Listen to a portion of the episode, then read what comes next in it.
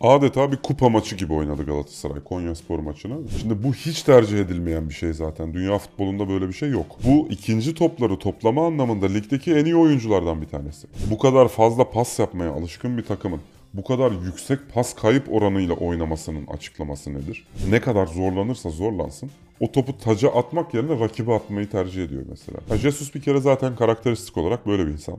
Siz reaksiyon göstermezseniz hakemler bazı şeyleri görmezden gelebiliyor. Geri koşması gereken bütün maçlarda dağıldı Beşiktaş.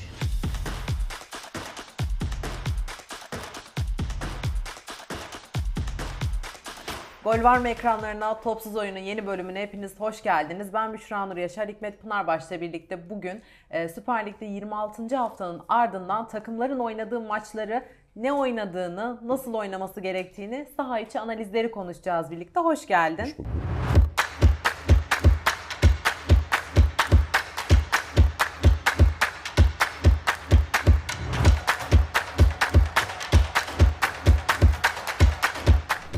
İlk olarak Cuma günü oynanan Konya Spor Galatasaray maçıyla başlamak istiyorum. 2-1 yenildi Sarı Kırmızılılar Ee, ve deplasmanda e, ilk yarıda golü bulmasına rağmen 62. dakikada yediği golün ardından aslında dengeler değişti. Oyuncu değişikliklerini biraz sana sormak istiyorum. Ee, Zaniolo 56'da oyuna girdi. 79'da Torreira ve Mata girdi. En son 85'te Yunus ve Gomis girdi. Giren oyuncuların ardından maçta neler değişti? Sahaya yansıdı mı? En azından Okan Hoca değiştirmek istediği şeyleri değiştirebildi mi?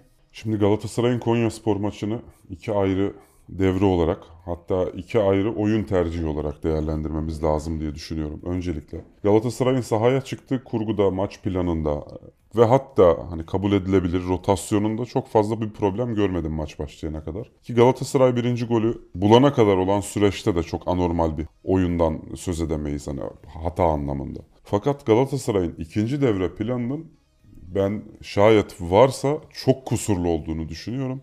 Bir kere 56. dakikada Zaniolo'nun oyuna girişinin neden olduğunu ben anlayamadığım gibi o dakikadan sonra yapılan değişikliklerde ne amaçlandı onu da e, çözebilmiş değilim.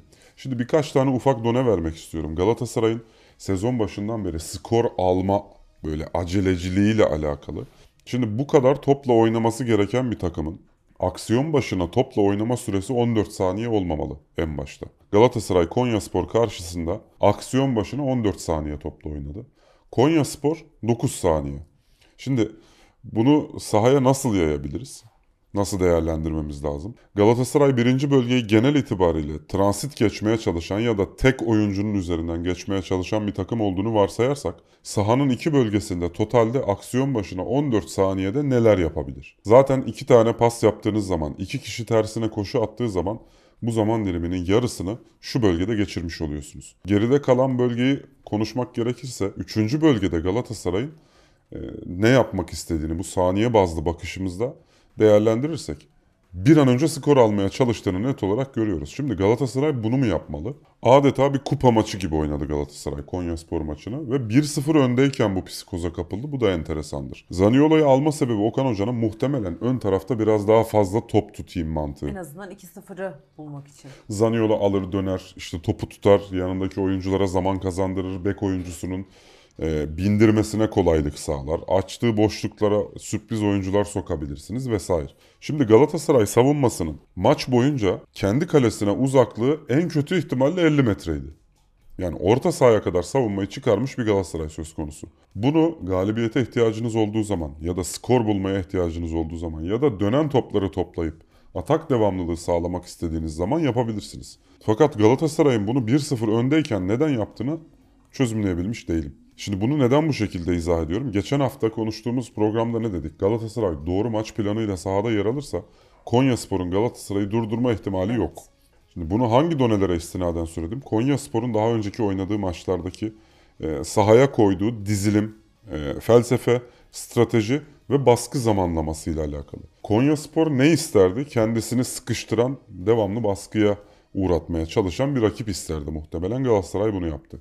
Bu baskı kaleye yansıdı mı? Hayır. Yani Galatasaray bütün baskısını ikinci bölgenin üçüncü bölgeye bağlantı noktasına yığıp Orada bir şeyler yapmaya çalışıp alelacele skor bitirmeye çalışarak Konyaspor'un birbirinden ayrılmasına fırsat vermedi bu bir. İki, Galatasaray'ın aslında ligde en iyi yaptığı şeylerden bir tanesi yatay driplingler ve oyunu yatay şekilde kaydırmak. Hiç görmedik Konyaspor maçında. Galatasaray tam anlamıyla devamlı dikine denemeye çalışan hem toplu oyunda hem topsuz oyunda. Panikle. Devamlı dikine oynamaya çalışan bir anlayış da çıktı. Dikine oyun kötü değildir ama karşınızda stabil olarak sizi bekleyen 8-9 tane savunma yapmaya odaklı yerinden henüz kımıldamamış Birileri. bir takım varken dikine yüzleri size dönük rakibe top atmak bence çözüm değildi. Sonra ikinci yarıda yapılan değişikliklerden sonra o kısmı hızlı geçiyorum. Çünkü o kısımda Galatasaray adına bahsedilebilecek herhangi bir oyun donesi yok. Konya Spor sadece karşılama oyunu oynadı. Galatasaray'ın bulduğu boşluklarda özellikle Gilerme ile elini kolunu sallaya sallaya kimseyle karşılaşmadan 30-35 metre top sürdüğünü gördük. Şimdi zaten Konya Spor'un bekleri üzerinden konuşurken en iyi yaptıkları şeyleri ne diyorduk? Buldukları boş alanlarda doğru şekilde topla buluşur. Şayet top sürme imkanı varsa onu değerlendirir, ikiye bir yaparlar ve oyunun bölgeler arası geçişini bir şekilde sağlarlar. Şimdi Konya Spor'un hocası hangi avantajları ön planda tutmuştu? Sahada nelerle karşılaştı? Muhtemelen Konya hocası da şaşırmıştır. Galatasaray'ın pas, yön ve zamanlamasında çok ciddi problemler gördüm. Mata'yı oyuna aldıktan sonra birkaç sekans yaşandı saha içerisinde. Savunma 45-50 metre arasında bir yerde konumlanmış. Mata topla orta yuvarlak civarında buluşmuş. Orta yuvarlaktan ceza yayı ve çevresine uzun top atarken gördük. Şimdi bu hiç tercih edilmeyen bir şey zaten. Dünya futbolunda böyle bir şey yok. Oyuncuların 8-9 tanesini rakip yarı sahaya yerleştirdikten sonra aradaki 20-30 metrelik mesafeyi uzun topla geçmeye çalışmak Galatasaray'ın kendi yumuşak karnına sapladığı bir bıçak oldu adeta. Çünkü önde 5 tane dizili oyuncu var. Bu 5 tane oyuncuya olasılıklar her birisini değerlendirirseniz %50 %50. Her tercihinizin %50 dez- dezavantaj yaratma ihtimali var. Böyle bir risk neden alınır? Ön tarafta eksiksen alınır. Ön tarafta bu kadar kalabalıkken %50 riskli toplar atmanın mantığı nedir? Yok. Burada bir şey söyleyemiyorum. Yani Mata konusunu da sormak istiyorum. Çünkü hocanın Mata konusunda sanki ısrar var. En azından Mata'yı sürekli kadroda... Ben Mata'nın eee, şey olduğunu düşünüyorum. Tam tersi mi? Mata'nın oynamak istemesinden dolayı hocanın üzerinde baskı demeyeyim ama İyi hissediyorum hocam ya. Hani e, Yani gibisinden. oynamalıyım, bu maçı ben çözerim işte bu maçta en azından şu kadar bir forma giyersem farkımı ortaya koyarım vesaire. Ama Onun dışarıdan- üstüne çalışılmış bir plan olabilir belki ama şimdi Mata'nın fiziksel diriliği söz konusu mu? Hayır. Değil. Stoperlerin iki tanesinin arasında 30 metre mesafe varken oraya Torreira'yı attın. Torreira da statik bir görev alanında yer aldı. İşte hastalığı varmış vesaire. Hafta içi 3 tane idman kaçırmış galiba. Şimdi bu çok ciddi bir rakam bir kere. 3 tane idman tane idman kaçırdıysa kaçırıyor. normaldir Berkan'ın oynaması. O noktada hocaya herhangi bir diyemeyiz. eleştiri yapılamaz. Berkan tercihini de çok anormal de bulmadım bu arada. Enerjisi bitene kadar Berkan'ı işte e, 50 dakika kullanabilirsin. Ya zaten Torreira'nın yani görev e, adamı olarak söylemiştik sen de. Sen şunu yapacaksın dersen Berkan yapardı. Yani bunu konuştuğumuzda böyleydi. Ya pas bağlantılarını sağlaması için Berkan'ı kullandın. Geçiş hücumlarını engellemekte kullandın. Başarılı oldu mu? Evet oldu.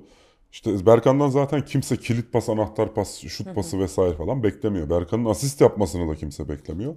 Zaten yapacağı olay buydu. Bunu yaptı. Şarjı bitti. Tamam kenara çekersin. kadar. Bu kadar. İşte Torreira o noktadan sonra sırıtmazdı. Fakat Torreira'yı belirli bir konfor alanında oynatması lazımdı Galatasaray. Madem bu kadar idman kaçırmış Torreira, e, hafta içerisinde neredeyse çalışmaların yarısında yer alamamışsa neden Torreira'nın önünde 50 metre uzunluğunda sefer 40 kontrol metre edemiyor. genişliğinde kontrol etmesi gereken bir alan var. Yanında oynayacak oyuncu Mata'nın olması mı şart? Mata oynadıysa bile Torreira'nın yanında onu süpürmesi muhtemel. Süpürmesi diyorum çünkü Torreira fiziksel olarak iyi durumda değildi.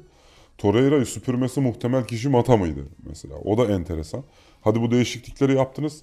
Takımı birbirine yaklaştırıp kompakt bir hale getirirsiniz. Yani stoper oyuncusu buradayken santrfor şurada olmaz. Daha yakın Yani olur. 70 metre bir alanda oyunu oynamaya çalışmazsın. Biraz daha yaklaşırsın. Sorumluluk alanları, görev kümeleri birbirine yaklaşır. O zaman hataları da tolere edebilme ihtimalin çıkar.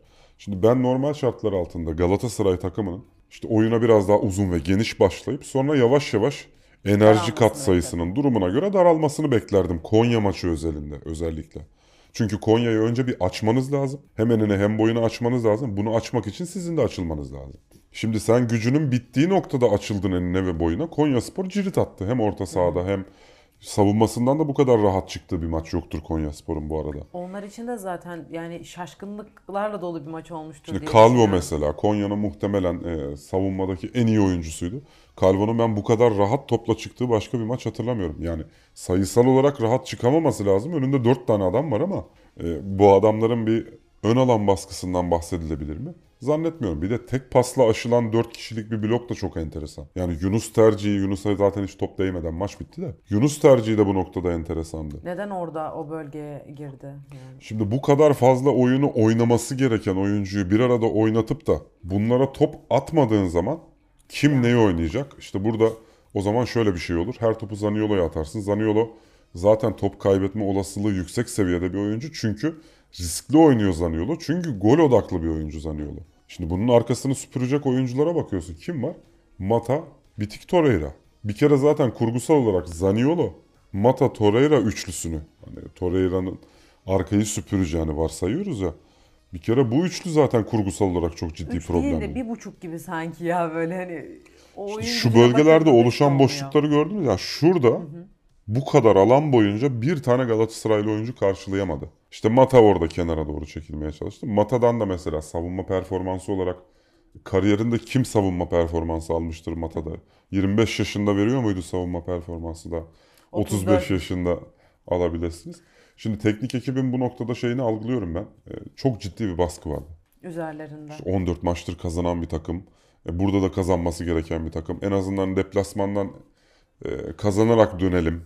İçeride bir şekilde tolere ederiz. Araya girilecek milli ara var falan diye düşünmüş olabilir Tam bu milli ekip. arada yani milli aradan sonra peki bu düşüş mental mi fiziksel mi oyun anlamında mı bu düşüş hani bu ayrı bir yer ama e, Ben ne teknik olur? ekibin tamamıyla kazanma odaklı bir an önce bir şeyler yapmam gerekiyor hissiyatından 14-14 kaynaklandığını baskısı düşünüyorum. da Galatasaray bir yerde kaybetmesi lazımdı zaten. Çünkü oyun o tarafa doğru gidiyordu.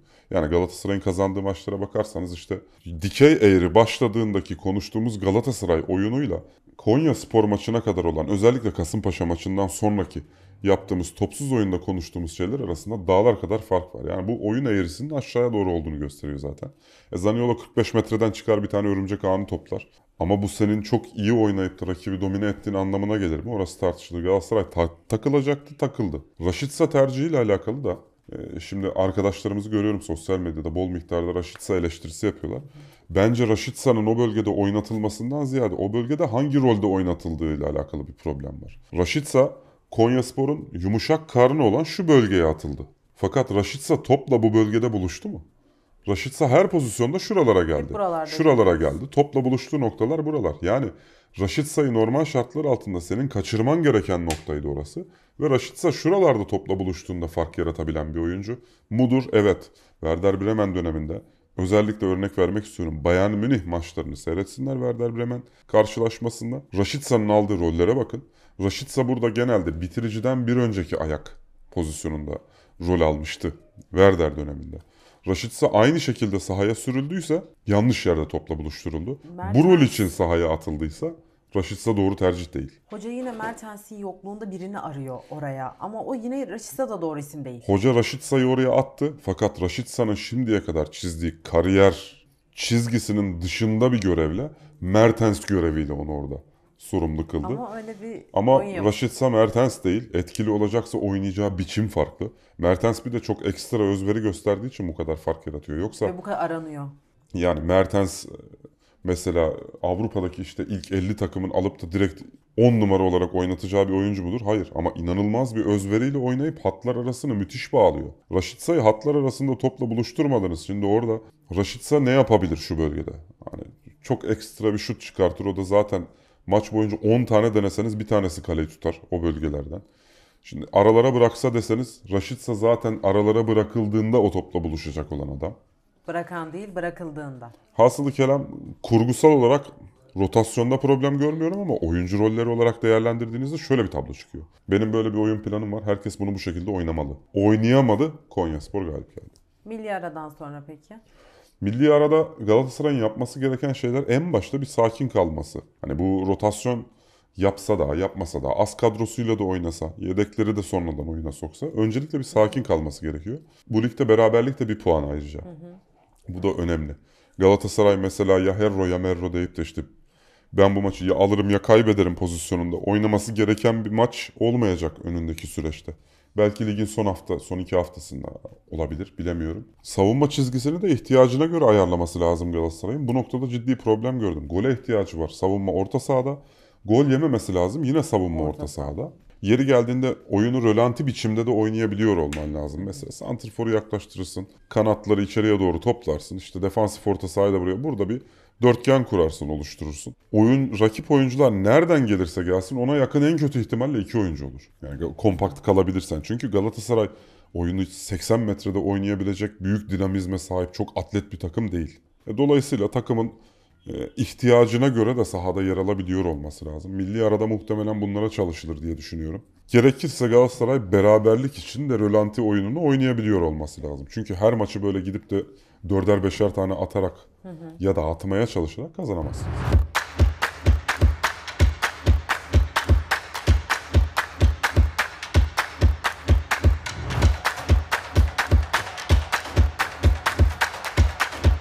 Şimdi Fenerbahçe'yi sormak istiyorum. Fenerbahçe Alanya deplasmanında ilk yarıyı 1-0 geride kapatmasına karşı maçı 3-1 kazandı. Burada e, sana ilk olarak aslında Jesus'un oyuncu tercihlerini sormak istiyorum. Mesela ben e, İsmail'i 11'de gördüğümde şaşırdım. Çünkü e, Sevilla maçının ardından ligde e, beklemiyordum aslında. Kaldı ki en son Kasımpaşa maçında oyuncu. Ligde Kasımpaşa maçında Evet. forma giymiş. O da zaten e, 5-10 dakikalık bir süre. Çok da uzun da değil. E, bu tercihi, Joao Pedro tercihi bunları merak ediyorum. 1-0'dan sonraki o dönüşte dönüşün anahtarları. Şimdi en başta sezon başından bugüne kadar olan süreçten birazcık bahsedeyim. Jesus hep hücum tandanslı bir stratejiyle sahaya çıkan bir teknik adam. Fakat bunu iki farklı oyun mantalitesiyle sahaya dökmeye çalışan bir anlayışa sahip. Fenerbahçe'nin yüksek baskılı, önde pres uyguladığı oyun anlayışını bir alternatif plan olarak değerlendirelim. Topla oynamaya çalışıp sete yerleşip de ara koridorları delerek öndeki sayısal çoğunlukla bitirmeye çalıştığı anlayışı da ikinci anlayış olarak değerlendirelim. Fenerbahçe'nin sezon içerisindeki dalgalı performansının sebeplerinden bir tanesi evet oyuncu tercihleri kesinlikle vardır. Ona birazdan değineceğim. Ama bence ondan daha önceki şey Fenerbahçe iki oyun an- iki oyun anlayışı arasında inanılmaz gitgeller yaşadı. Yani bir maça çıkıyor mesela üçlü çıkıyor. Üçlü çıktığı maçta önde baskı yapmaya çalışıyor fakat sistematik olarak dezavantajlı sahaya çıktığı için istediği önde baskı kurgusunu oluşturamayıp kendi kurgusunu değiştirmek O zorunda zaman kalıyor. niye üçlü çıkıyorsunlar geliyor olay. Dörtlü çıktığı maçlarda da set oynaması gereken, işte set oyununu oynaması gereken maçlarda da Fenerbahçe'nin aşırı derecede coşkuyla saldırmaya çalıştığını görüyoruz ve ön taraftaki o sayısal fazlalığın Fenerbahçe'nin oynamak istediği oyunun önüne geçtiğini görüyoruz. Fenerbahçe sezon başından beri ne yapıyor? Mesela çok iyi önde baskı yapıyor. E, dar alanda çok iyi rakibini sıkıştırıyor. 2'ye 1 baskıları çok iyi uyguluyorlar. Birebir driplingleri çok iyi yapabilen oyunculara sahip vesaire. Neleri yapamıyor? Fenerbahçe şu bölgede hiçbir zaman hakimiyet sağlayamadı.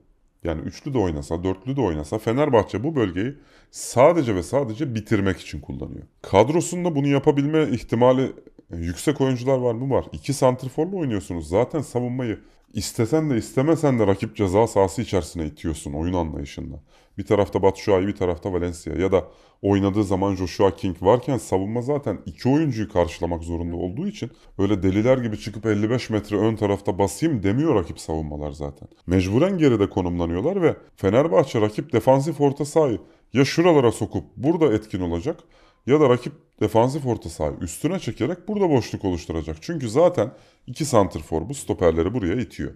Şu alandaki hakimiyeti sağlayamaması Fenerbahçe'nin ikinci toplarda sıkıntı yaşamasına sebebiyet veriyor. Rakip savunma kaptığı zaman attığı toplar şu bölgelere diktiği pozisyonlarda tek karşılayıcı ara oluyor.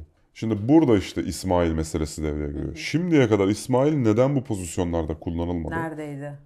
Hani Crespo formsuz diyebilirsiniz. Crespo yoksa İsmail var. İsmail bu işleri belki de abartmıyorum. Hani belki Galatasaraylı arkadaşlar bu noktada bana eleştiride bulunabilirler ama bu ikinci topları toplama anlamında ligdeki en iyi oyunculardan bir tanesi. İsmail müthiş böyle devasa bir yetenek bilmem ne falan söz edemezsiniz ama bir kere saha içerisindeki alan parselasyonu dolayısıyla İsmail bu topları en fazla alabilecek adam. Fenerbahçe'nin saha içerisindeki yayılımına baktığınızda İsmail'i hep orta saha yuvarlağı ve çevresinde görüyorsunuz.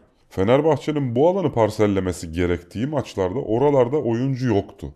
Yani ikinci topları alacak oyuncusu yoktu Fenerbahçe'nin. Ya önde alacak yoktu. ya rakip işte ikinci bölgeyi aştıktan sonra Fenerbahçe birinci bölgesindeki oyuncuların ekstra inisiyatifleriyle ya da geriye yaptıkları koşularla Fenerbahçe kendi birinci bölgesinden alacaktı. Fenerbahçe ikinci bölgeyi hiç kullanmadı savunma anlamında. Bu şekilde atak devamlılığını nasıl sağlayabilirsiniz? Bu sakatlıkların temel e, altyapısını oluşturan şeylerden bir tanesi de budur. Çok fazla geri koşmak zorunda kaldı Fenerbahçe. Ligin oldukça ciddi sayıda, hatırı sayılır derecedeki maçlarda Fenerbahçe ikinci bölgeyi doğru parselleyemediği için Arao'nun konfor alanı yaratıp oranın dışına çıkmamasından dolayı ve normal şartlar altında o bölgeyi parselleyecek oyuncuların kanat özellikle oyunculardan seçilmesinden dolayı Fenerbahçe ikinci Ortada bölgeyi hiç kullanmadı. Şimdi bu oyunun bir pozitif bir negatif tarafı var. Pozitif tarafında kullandığınız bölgeleri oyunun negatif tarafında kullanmıyorsanız rakip kullanır bunu. Fenerbahçe'nin koşu mesafelerine bakın. Ne kadarı hücum olgunlaştırmaya yönelik e, sprint, boş alan koşusu ya da çapraz koşu. Ne kadarı topu alma mecburiyetinden e, meydana gelen sprint koşu mesafesi kat edilmiş.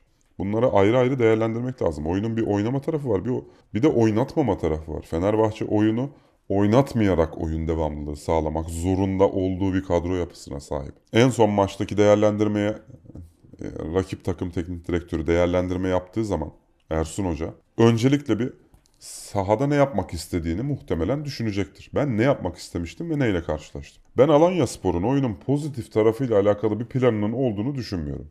Fenerbahçe maçı Bozucu özelinde. tarafında mıydı o da? Yani Fenerbahçe o kadar e, etkin göründü ki maç boyunca.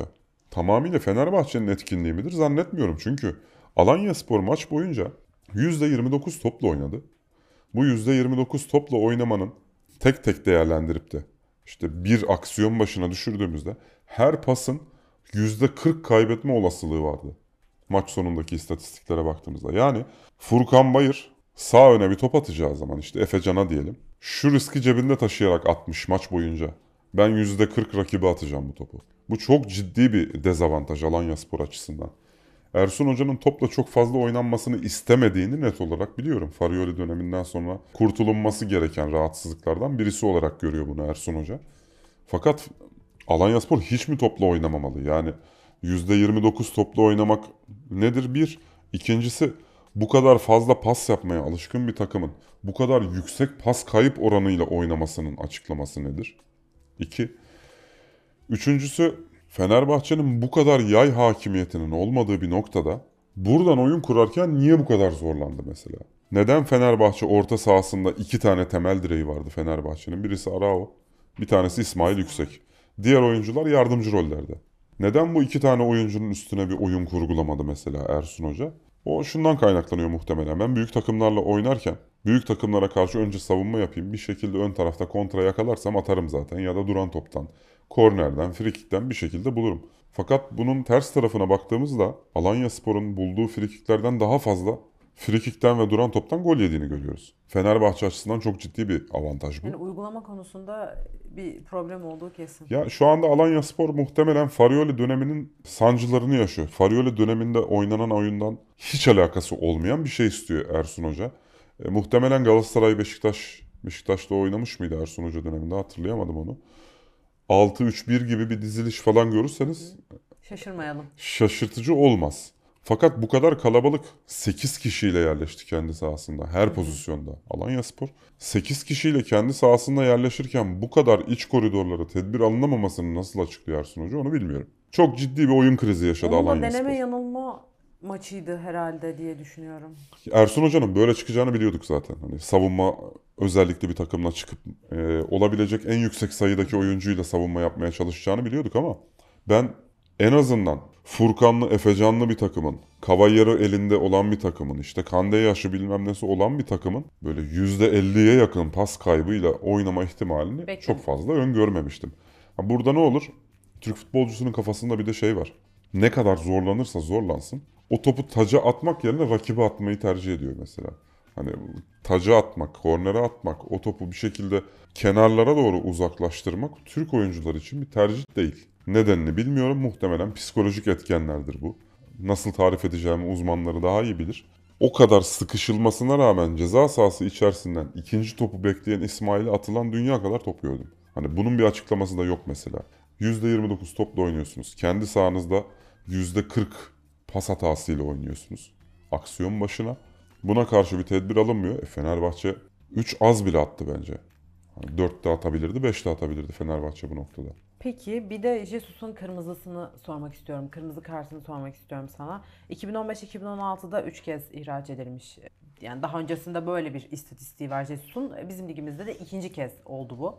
Bizim ligimizde de ikinci kez oldu bu. Bunu neye bağlıyorsun? Hani oyun içerisindeki o krizin e, mental olarak yansıması diyebilir miyiz? Hocanın da bir takım ani çıkışları oluyor. Yani basın toplantısında da oluyor, maç içerisinde de oluyor. Ya Jesus bir kere zaten karakteristik olarak böyle bir insan. E, oyunun içerisinde, sahanın içerisinde yaşayan bir adam. E, bu tip reaksiyonların olmasını normal görüyorum ben. E, saha içerisinde kendi gördüklerini futbolcularının görememesi, kenardan verdiği direktiflerin doğru şekilde uygulanamaması onu ekstra dolduruyor. Bir de geçen hafta yaptığı basın toplantısının da bunda etkisi olduğunu düşünüyorum. Sinir kat sayısının yükselmesi anlamında. Jesus'un gördüğü kart e, itiraz ettiği pozisyon normal şartlar altında herhangi bir maçta görse sinirlenir mi zannetmiyorum. O birazcık maçın Gidiş tansiyonuyla alakalı, o anda kendisini kaybetmesiyle alakalı bir pozisyon. Yoksa öyle inanılmaz tepki gösterilecek bir pozisyon olduğunu düşünmüyorum onun. Ama ligimizde şöyle bir durum söz konusu. Siz reaksiyon göstermezseniz hakemler bazı şeyleri görmezden gelebiliyor. Bunu ben haftalardır söylüyorum. Hakemlerimizin bir standardı olmadığı için, Merkez Hakem Kurulu'nun da bu noktada herhangi bir tavsiye kararı olmadığı için hakem oyunun gidişatına göre, verilen reaksiyona göre kararını Nabza değiştirebiliyor. göre şerbet orada verebiliyor. O sahi pozisyonunda ne olduğunu ben anlamadım. Şimdi bunu Fenerbahçe haklı puan, haksız puan aldığı anlamında söylemiyorum. Eli arkada gelen bir hakem, Mete Kalkavan, oyuncunun yanına kadar geldikten sonra ön taraftan sarı kartı çıkartmasının anlamı neydi? Kırmızı kart düşmesin diye mi tutuyordu orada? Şimdi kafada yüz ifadesinde şöyle bir algı var. Orada bir taban var. Bastı, sakatlamaya yönelik hareket olarak değerlendirdi Mete Kalkavan. Kırmızı verecekti. Sonra ne oldu da sarıya döndü mesela? Bunları bilmiyoruz. Hareket kırmızı olabilir. Hakem hareketi sarı olarak değerlendirmiş de olabilir. Elini kırmızı tarafta attıktan sonra sarı kartı vermesi bu olayın bütün hoşgörüyle tolere edilebilir kısmını ortadan kaldırıyor. Jesus'un kırmızı kart görmesi çok anormal değil. Muhtemelen bundan sonraki haftalarda da yine kırmızı kartlar görecektir. Bu e, Jesus'un bir motivasyon sistematiği midir? Pek zannetmiyorum planlı olarak bunu yaptığını. Çok daha reaksiyon göstermesi gereken yerlerde göstermeyip de o pozisyonda reaksiyon göstermesi tamamıyla maçın tansiyonuyla alakalıdır diye düşünüyorum. Peki önerin ne olur e, Fenerbahçe'ye milli ara için? Fenerbahçe'nin milli araları milli arayı şöyle değerlendirmesi gerektiğini düşünüyorum. Bir, ikinci topları süpürebilecek doğru bir kurguyla çıkması lazım. Burada İsmail'in e, ya da Crespo'nun ya da Zayt'sın bir şekilde mutlaka en kötü iki tanesinin oynaması gerektiğini düşünüyorum. Fenerbahçe gerekirse hücumdaki opsiyonlarından feragat edebilir bu arada bunu yapabilmek için. Çünkü Fenerbahçe atak devamlılığı sağlayacağı için ekstra bir hücum oyuncusuna ya da orada şunun da bulunması gerekiyor kesinlikle diyebileceği bir durumun olacağını düşünmüyorum. İşte Valencia yanında ben Joao Pedro'yu hiçbir şekilde tercih etmem. Hele şu kurguda Hiç kesinlikle tercih etmem. tercih etmem de. Bir de arkasında böyle bir orta saha varken ayrıca tercih etmem. Hani Joao Pedro bence doğru bir transfer de değil. Fenerbahçe o noktada da yanlış transfer yaptı. Arao konusunda Arao'nun çevresini eğer ona göre dizayn etmeyeceksen o zaman Arao da yanlış transfer. Zayt'sı daha fazla kullanması lazım. Neden? Fenerbahçe şu iç koridorların tamamını maç boyunca sadece ve sadece dribbling için kullanıyor. Burada siz farklı atak varyasyonları da üretebilirsiniz. Şart değil yani bir oyuncunun ayağına topu aldıktan sonra iç koridordan 3-4 kişiyi çalımlayarak gitmesi. Zeiss bunu sağlayabilecek oyunculardan bir tanesi. Şu bölgelerde çok iyi konumlanıyor Zeiss. Özellikle tam iki blok arasında çok doğru bir şekilde rakibin kurgusunu bozacak şekilde oraya yerleşiyor. Hiçbir şey yapmasanız alıp verseniz önünüz boşalıyor zaten. Dolayısıyla Fenerbahçe'nin zorlayıcı driplingler yapmasına gerek kalmayacak bunları yaparsa. İrfan Can'ı oynatıyorsanız İrfan Can'ı da atabilirsiniz oraya ters tarafta. Ha bu maç içerisinde İrfan Can bunu 10 kere dener 4'ünde başarılı olur. Ama Zeiss 10 sefer denediğinde 8 sefer bundan verim alırsınız. En kötü ihtimalle. Buradan şut da çıkartır ayrıca. Cebinize ekstra bir hücum alternatifi sokmuş olursunuz. Oradan asist de yapar. İç koridor koşusu atıp koşusunu sürdürüp golde atabilir. Fenerbahçe'nin o bölgeleri kullanmamasına anlam veremiyorum. Ön tarafta 5 tane oyuncuyla oynayan bir Fenerbahçe var. Ama mesela buraları kullanmayı tercih etmiyor. Bunları bence geliştirmesi lazım. E, Zaten bu ikisini yaparsa Fenerbahçe son haftaya kadar şampiyonluğu kovalar. Çünkü Fenerbahçe'nin zaten oyun anlayışı takım yapısı itibariyle ligdeki bütün takımlara ters. Ama İyileştirilmesi gereken küçük dokunuşlar. Dokunulması gereken şeyler o kadar önemli ki tek Arao ile çıkıp da ön tarafına 3 tane ofansif ayak dizdiğiniz zaman Arao ile önündeki üçlü arasında 30 metre mesafe oluyor. Oraya her oyuncu sokan Fenerbahçe'yi zora sokuyor. Fenerbahçe hiçbir ikinci topu alamadığı zaman maç başına ortalama 120 kilometre koşuyorsa bunun 80 kilometresini topu geri kazanmaya çalışmak için koşuyor. Çok anlamsız bir efor kaybı bu noktada. O yüzden oyun anlayışıyla kurgusunu Fenerbahçe'nin doğru oturtup kadro yapısındaki mevcut imkanlarla da en iyisini sahaya koyması Fenerbahçe'nin bundan sonraki şampiyonluk sürecini belirler. Milli arada dikkat edilecek şeyler de bence bunlar olmalıdır.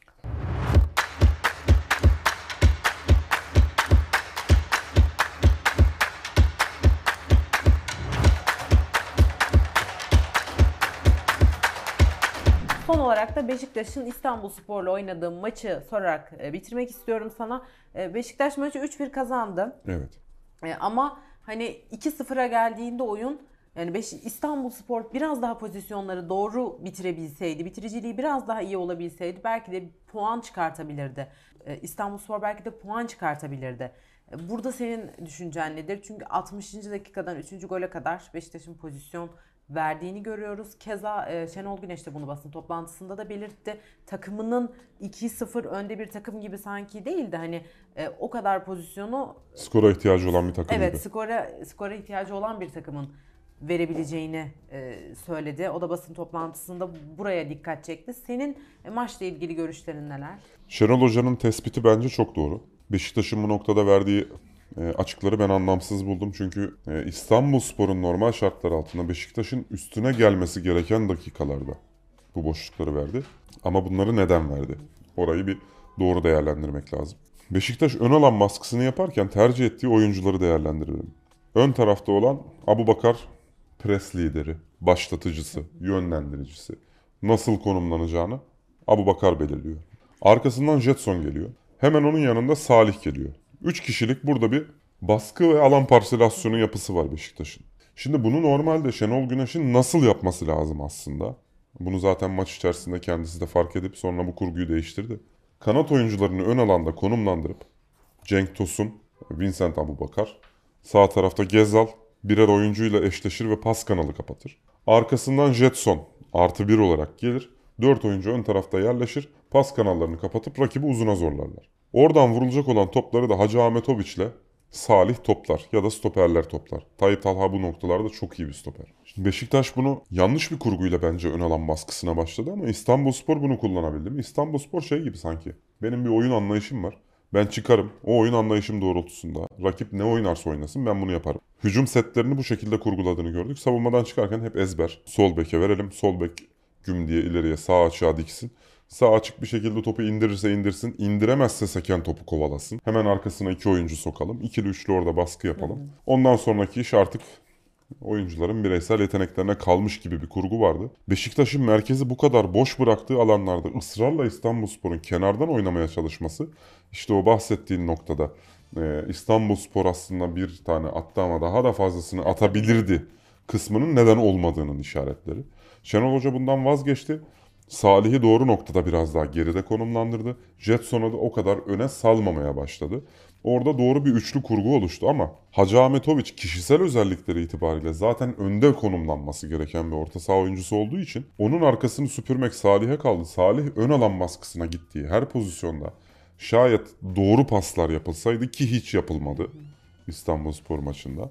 Salih'in arkası inanılmaz seviyede işlenebilir bir potansiyel taşıyordu. Orada doğru işlemeyi yapan, işte al ver yapan her takım Salih'i oyundan düşürdükten sonra Beşiktaş savunmasıyla birebir karşılaşır. Bir kere Omar Koli zaten tehlikeli türevde girişler yapan bir oyuncu. Tayyip Talhan'ın arkasını süpürmek zorunda kalacak oyuncu Omar Koli olduğunda Beşiktaş çok ciddi sıkıntılar yaşar. Şimdi Beşiktaş'ın rakiplerinin bence odaklanması gereken nokta Salih'in arkasındaki oluşan maden. Onur Bulut'un da sıkça içeriye kaçıp o koridoru kapatmaya çalıştığını görüyoruz. Bek oyuncusu hele ofansif orijinli bir bek oyuncusu buraları kapatıyorsa burada bir boşluk olduğuna e, işaret eder bu davranış biçimi. Hacı Ahmetoviç ne kadar orta sahayı tek başına parsellemeye çalışsa da Salih'in ön alan baskısına eklemlendiği her pozisyonda orada yalnız kalıyor. Şimdi o zaman şöyle bir durum vuku bulacak. Mesela Fenerbahçe şu dediğimi şayet İstanbulspor karşısındaki Beşiktaş'ın aynı kurgusuna uygularsa Hacı Ahmetoviç'in savunmadaki e, defansif eksikliklerinden söz edilecek. Denilecek ki neden e, bu tarz bir 6 numarayla oynamak zorunda Beşiktaş? Hacı Ahmetoviç'i 8'e atalım, arkasına bir tane 6 alalım diyecekler. Ama bu kesinlikle Hacı Ahmetoviç'in saha içerisindeki yapısıyla alakalı değil. Beşiktaş'ın ön alan presini ve alan parselasyonunu nasıl kurguladığıyla alakalı bir problem. İşte benim Hacı Ahmetoviç Maxim transferleri gel, yapıldığı zaman Jetson'la bu diğer oyuncuların koordinasyonu anlamında yaşayacağı sıkıntıdan bahsederken bundan Buydu. bahsediyordum. Şimdi burada yapıştırıcı oyuncu Salih olmak zorunda. Salih bu kadar çabuk ve atlet bir oyuncu da değil. Ön alana gittiğinde arkasında boşluk verecek. Arka tarafa çekildiğinde ön tarafında koridor oluşacak. Beşiktaş bu bölgeyi açık oyuncularının ekstra destekleriyle kapatmazsa şayet Hacı Ahmetoviç her maç 10 üzerinden 10'luk bir performans göstermek zorunda kalacak. Ve Beşiktaş kendi sağ iç koridorundan delinecek. Peki e, o zaman son olarak bir de Beşiktaş'a milli arada ne önerirsin? Beşiktaş bir kere tahmin edilebilirliği yüksek bir takım. Abubakar hariç. Abubakar'ın ne zaman nerede ne yapacağını muhtemelen kendisi de bilmiyordur. O attığı gol bir kere inanılmaz bir goldü. Müthiş bir vuruş stili. E, Savunma zaten hiç öyle bir şey beklemiyordu Abubakar'dan. Muhtemelen işte üstüme gelip aralara bırakacak diye bekliyordu. Öyle bir şuta karşı bloklama da yapamadı İstanbul savunması. Müthiş bir gol attı. Bu zaten Abubakar'ın e, fragmanı. O golü izlediğiniz zaman diyorsunuz ki ben bu adama karşı ekstra tedbir almak zorundayım. Ben bunu ikili kademeyle savunmak zorundayım. Fakat Abubakar ikili kademeyle savunulduğunda Beşiktaş'ın diğer hücum ayakları neler yapıyorlar? Gezal henüz hazır değil. E, onu çok fazla bu noktada eleştiremiyorum. Cenk Tosun çok uzak kaldı mesela Abubakar'a. Abubakar özellikle yanına çağırıyor zaten. Kenara doğru top sürdüğü pozisyonların tamamı aslında Beşiktaş'ı ön alanda tutmak için yaptığı aksiyonlar Abubakar'ın. Fakat oyuncuların arasındaki mesafe çok uçuk seviyede. Açık olmasından dolayı bunu sağlayamadı. Her pozisyonda birebir gitmek zorunda kaldı Abubakar. Bu noktada takım devamlılığını ve kompakt yapısını sürdürebilecek bir şekil alması lazım. Beşiktaş'ın bir ekonomik oynamayı öğrenmesi lazım. iki. Beşiktaş coşkulu oynuyor ama şarjı bittiği noktada inanılmaz boşluklar veriyor. Geri koşması gereken bütün maçlarda dağıldı Beşiktaş. Beşiktaş'ın geri koşmaması lazım. Ona göre yerleşmesi lazım. Yine yerleşim meselesine geliyor. Yani Beşiktaş'ın temel problemi saha içerisinde ofansif aksiyonlar esnasında da defansif aksiyonlar esnasında Nasıl da yerleşir? yerleşimini doğru şekilde planlaması lazım. Ön alan baskısını yapacak gerekirse ön alan baskısı da yapmazsın bu arada. Hani 90 dakika boyunca ben gidip herkese ön alan baskısı yapacağım gibi bir oyun anlayışı dünyada yok. Bunu maç içerisinde birkaç sefer deneyebilirsiniz ama bunu e, yarım saat yapmak çok mümkün değil. Beşiktaş'ın kondisyon yapısına göre hiç mümkün değil. E, Beşiktaş'ı düşüren sebeplerden bir tane oyun içerisindeki e, motivasyondan bahsetmiyorum. Hep coşkulular ama fiziksel olarak düşüren şeylerden bir tanesi de bu e, ön alan presinin doğru şekilde kurgulanmaması ya da oyunculara yapabileceğinden fazlasının görevlendirilmesi. Kapatmadan evvel bir de soru cevap kısmımız vardı. İstersen bir de sana o Tamamdır. soruları sorayım. Şimdi sorulardan ilkim Nelson sezon sonu satıldığı durumda yerini Ozan Kabak ile doldursak nasıl olur? Hoffenheim küme düşme hattında olduğu için Ozan'ı aldıkları bonservise bırakabileceklerini düşünüyorum. Tuchel e, kullanıcı adlı kişi. Ozan Kabak e, benim ligde şimdiye kadar oynamış bütün stoperlerin içerisinde herhalde en beğendiğim 5 stoperden bir tanesidir. Ozan Kabak'ın ben oynayacağı bütün takımlara katkı sağlayacağını düşünüyorum. Nelson açısından değerlendirirsek Nelson'un yaptığı Ozan Kabak'ın yapamadığı neler var? Tolere edilebilir şeyler bence. Atletizmiyle de fark yaratabilir ama Ozan Kabak'a ne kadarlık bir yatırımla buraya getireceğiniz önemli. Maddi kısım soru işareti. Ben olsam Galatasaray futbol aklı olsam böyle bir Nelson'u satıp oradan iyi bir para kazanıp Ozan Kabak'ı alma ihtimalim varsa ben alırım. Peki. Diğer bir soru Berkcan Gümüş e, isimli kullanıcıdan gelmiş. Okan Buruk neden Torreira ile Berkan'ı aynı denklemde hiç oynatmıyor? Her ikisi de dinamizmi yüksek. Pas kaliteleri birbirine yakın sayılabilecek oyuncular. Merkezde bu iki oyuncuya ek olarak Mertens'in yokluğunda Berkan, Ter- e, Berkan, Torreira ve Sergio üçlüsü oynayamaz mı?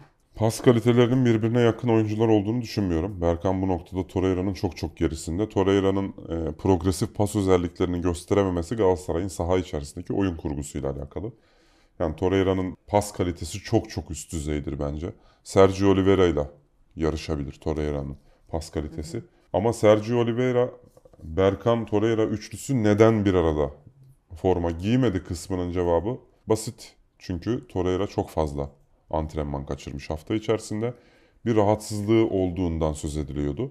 Yoksa ben Torreira'nın direkt kesilip de onun yerine Berkan'la oynanacak bir teknik ekibin fikriyatının olduğunu düşünmüyorum. Torreira Berkan Sergio yerleşimi nasıl olur? Sergio biraz daha ön alanda serbest 8 gibi oynar. Berkan geçen maçta yaptığı görevleri yapar. Torreira da normal e, savunmanın önündeki o süpürücü ve takımı atağa çıkartıcı, pres başlatıcı rolünü oynar. Bu üçlü bir arada oynar mı? Evet bence oynar. Denenebilir miydi? Torreira'nın durumundan dolayı denenememiş. Peki o zaman e, soruların cevapları için teşekkür ederim. Yavaş yavaş kapatalım. Eklemek istediğim başka bir şey yoksa. Soru soran arkadaşlara ayrıca teşekkür ediyorum bu noktada. Bundan sonraki e, programlarda da daha fazla sorularınızı da bekliyoruz. Ne kadar soru sorarsanız o kadar yer ayırırız. Hem bizim açımızdan da ufuk açıcı oluyor. Beğeni, paylaşım ve yorumlarınızı bizden eksik etmeyin. Bizi yeni spor severlerle buluşturmak sizlerin elinde. Bir sonraki hafta Topsuz Oyun'un yeni bölümünde görüşmek üzere.